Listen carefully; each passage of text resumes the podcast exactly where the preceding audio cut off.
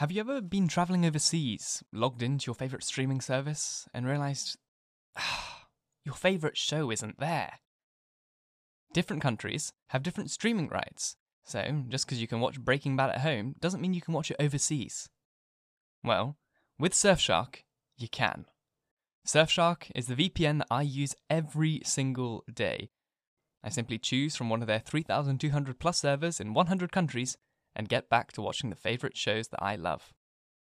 Use the link in the description or the episode notes to get Surfshark VPN today for as little as $2.30 per month on a two year plan and get back to watching the shows that you love. With continual development in technology, hackers and cyber criminals are getting better and better at installing viruses and hacking your electronic devices. We've all had antivirus software, but your run of the mill software just isn't good enough anymore. With Surfshark Antivirus, not only will you have antivirus scans and real time virus protection, but you'll also have access to a VPN. You'll be protected from targeted ads and tracking. You'll be notified if your data gets leaked by data brokers. And most importantly, it's incredibly easy to set up and use. If you feel like your online protection should be better, use the link in the description and episode notes to get 76% off Surfshark Antivirus today and feel safe every day on your devices. Hello, and welcome to The Essential Reads. My name is Isaac, and my goal is to bring you a bunch of classic audiobooks in an easy and accessible way. Let's get started. The Scarlet Letter by Nathaniel Hawthorne. Chapter 11 The Interior of a Heart. After the incident last described, the intercourse between the clergyman and the physician, though externally the same, was really of another character than it had previously been. The intellect of Roger Chillingworth had now a sufficiently plain path before it. It was not, indeed, precisely that which he had laid out for himself to tread. Calm, gentle, passionless as he appeared, there was yet, we fear, a quite depth of malice, hitherto latent, but now active, in this unfortunate old man, which led him to imagine a more intimate revenge than any mortal had ever wreaked upon an enemy to make himself the one trusted friend to whom should be confided all the fear, the remorse, the agony, the ineffectual repentance, the backward rush of sinful thoughts expelled in vain. All that guilty sorrow, hidden from the world, whose great heart would have pitied and forgiven, to be revealed to him, the pitiless, to him, the unforgiving. All that dark treasure to be lavished on the very man to whom nothing else could so adequately pay the debt of vengeance. The clergyman's shy and sensitive reserve had balked this scheme. Roger Chillingworth, however, was inclined to be hardly, if at all, less satisfied with the aspect of affairs which Providence, using the Avenger and his victim for its own purpose, and perchance pardoning where it seemed most to punish, had substituted for his black devices. A revelation, he could almost say, had been granted to him. By its aid, all the subsequent relations betwixt him and Mr. Dimmesdale, not merely the external presence, but in the innermost soul of the latter, seemed to be brought out before his eyes so that he could see and comprehend its every movement. He became thenceforth not a spectator only, but a chief actor in the poor minister's interior world. He could play upon him as he chose. Would he arouse him with a throb of agony? The victim was forever on the rack, it needed only to know the spring that controlled the engine, and the physician knew it well. As at the waving of a magician's wand, uprose a grisly phantom, uprose a thousand phantoms, in many shapes, of death or more awful shame, all flocking round about the clergyman and pointing with their fingers at his breast. All this was accomplished with a subtlety so perfect that the minister, though he had constantly a dim perception of some evil influence watching over him, could never gain a knowledge of its actual nature. True, he looked doubtfully, fearfully, even at times with horror and the bitterness of hatred at the deformed figure of the old physician. His gestures, his gait, his grizzled beard, his slightest and more indifferent acts, the very fashion of his garments, were odious in the clergyman's spirit a token implicitly to be relied on of a deeper antipathy in the breast of the latter than he was willing to acknowledge to himself. For, as it was impossible to assign the reason for such distrust and abhorrence, so Mr. Dimmesdale, conscious that the poison of one morbid spot was infecting his heart's entire substance, attributed all his presentiments to no other cause. He took himself to task for his bad sympathies in reference to Roger Chillingworth, disregarded the lesson that he should have drawn from them, and did his best to root them out. Unable to accomplish this, he nevertheless, as a matter of principle, continued his habits of social familiarity with the old man, and thus gave him constant opportunities for perfecting the purpose to which, the poor forlorn creature that he was, and more wretched than his victim, the Avenger had devoted himself. While thus suffering under the bodily disease, and gnawed and tortured by some black trouble of the soul, and given over to the mechanisms of his deadliest enemy, the Reverend Mr. Dimmesdale had achieved a brilliant popularity in his sacred office. He won it, indeed, in great part by his sorrows. His intellectual gifts, his moral perceptions, his power of experiencing and communicating emotion were kept in a state of preternatural activity by the prick and anguish of his daily life. His fame, though still on its upward slope, already overshadowed the sombre reputations of his fellow clergymen, eminent as several of them were.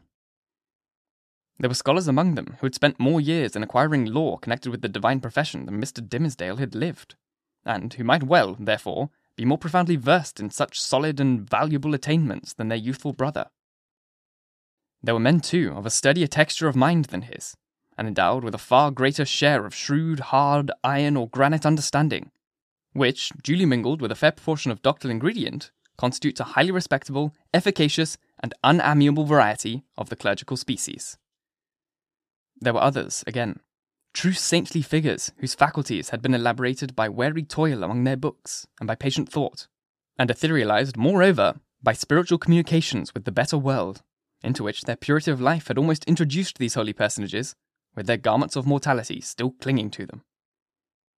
All that they lacked was the gift that descended upon the chosen disciples of Pentecost in tongues of name, symbolizing, it would seem, not the power of speech in foreign and unknown languages, but that of addressing the whole human brotherhood in the heart's native language. These fathers, otherwise so apostolic, lacked heaven's last and rarest attestation of their office the tongue of flame. They would have vainly sought, had they ever dreamed of seeking, to express the highest truths through the humblest medium of familiar words and images. Their voices came down, afar and indistinctly, from the upper heights where they habitually dwelt. Not improbably, it was to this latter class of men that Mr. Dimmesdale, by many of his traits of character, naturally belonged.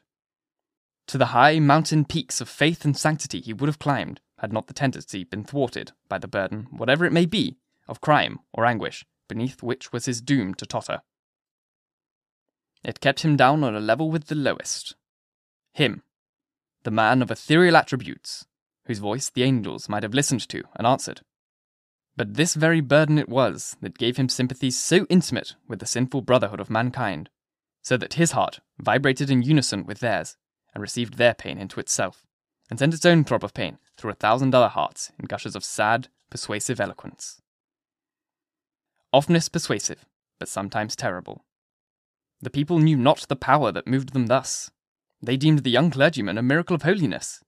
They fancied him the mouthpiece of heaven's messages of wisdom and rebuke and love. In their eyes, the very ground on which he trod was sanctified. The virgins of his church grew pale around him, victims of a passion so imbued with religious sentiment that they imagined it to be all religion, and bought it openly, in their white bosoms, as the most acceptable sacrifice before the altar. The aged members of his flock, beholding Dimmesdale's frame so feeble, while they themselves so rugged in their infirmity, believed that he would go heavenward before them, and enjoined it upon their children that their old bones should be buried close to their young pastor's holy grave. And all this time, perchance, when poor Mr. Dimmesdale was thinking of his grave, he questioned with himself whether the grass would ever grow on it, because an accursed thing must there be buried. It is inconceivable the agony with which this public veneration tortured him.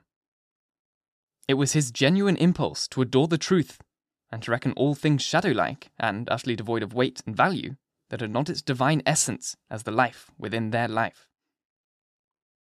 Then what was he? A substance?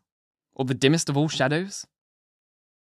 He longed to speak out from his own pulpit at the full height of his voice and tell the people what he was. I, whom you behold in these black garments of the priesthood, I, who ascend the sacred desk and turn my pale face heavenward, taking upon myself to hold communion on your behalf with the most high omniscience. I, in whose daily life you discern the sanctity of Enoch. I, whose footsteps, as you suppose, leave a gleam along my earthly track, whereby the pilgrims that shall come after me may be guided to the regions of the blessed. I, who have lain the hand of baptism upon your children. I, who breathed a passing prayer over your dying friends, to whom the Amen sounded faintly from a world which that they quitted. I, your pastor, whom you so reverence and trust, am utterly a pollution and a lie. More than once, Mr. Dimmesdale had gone into the pulpit with a purpose never to come down its steps until he should have spoken words like the above. More than once, he had cleared his throat and drawn in the long, deep, and tremulous breath, which, when sent forth again, would come burdened with the black secret of his soul. More than once, nay, more than a hundred times, he had actually spoken. But how? He had told his hearers that he was altogether vile, a viler companion of the vilest, the worst of sinners, an abomination, a thing of unimaginable iniquity, and that the only wonder was that they did not see his wretched body shriveled up before their eyes by the burning wrath of the Almighty. Could there be a plainer speech than this? Will not the people start up in their seats by a simultaneous impulse and tear him out of the pulpit which he defiled? Not so indeed. They heard it all, and did but reverence him the more. They little guessed what deadly purport lurked in those self condemning words. The godly youth, they said amongst themselves, the saint on earth. Alas, if he discerned such sinfulness in his own white soul, what horrid spectacle would he behold in thine or mine? The minister well knew, subtle but remorseful hypocrite he was, the light in which his vague confession would be viewed. He'd striven to put a cheat upon himself by making the avowal of a guilty conscience, but had gained only one other sin, and a self acknowledged shame, without the momentary relief of being self deceived. He had spoken the very truth, and transformed it into the veriest falsehood. And yet, by the constitution of his nature, he loved the truth and loathed the lie, as few never did. Therefore, above all things else, he loathed his miserable self. His inward trouble drove him to practices more in accordance with the old corrupted faith of Rome than with the better light of the church in which he had been born and bred. In Mr. Dimmesdale's secret closet, under lock and key, there was a bloody scourge. Oftentimes, this Protestant and Puritan divine piled it on his shoulders, laughing bitterly at himself the while, and smiting so much more the pitilessly because of that bitter laugh. It was his custom, too, as it had been for many other pious Puritans, to fast not however like them in order to purify the body and render it fit a medium of celestial illumination, but rigorously until his knees trembled beneath him as an act of penance. He kept vigils, likewise, night after night, sometimes in utter darkness, sometimes with a glimmering lamp, and sometimes viewing his own face in a looking glass by the most powerful light which could be thrown upon it. He thus typified the constant introspection wherewith he tortured but could not purify himself. In these lengthened vigils, his brain often reeled, and visions seemed to flit before him.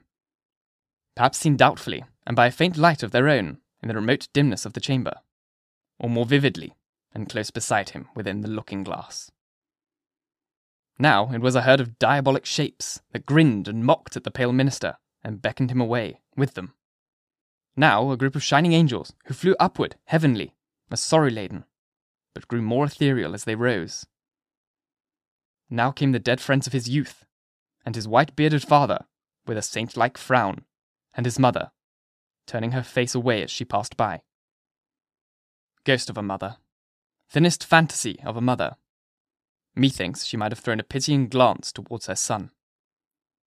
And now, through the chamber which these spectral thoughts had made so ghastly, glided Hester Prynne, leading along little Pearl in her scarlet garb, and pointing her forefinger first at the scarlet letter on her bosom, and then at the clergyman's own breast.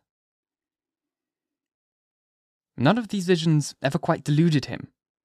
At any moment, by an effort of his will, he could discern substances through their misty lack of substance, and convince himself that they were not solid in their nature, like yonder table of carved oak, or that big, square, leathern bound and brazen clasped volume of divinity. But for all that, they were, in one sense, the truest and most substantial things which the poor minister now dealt with.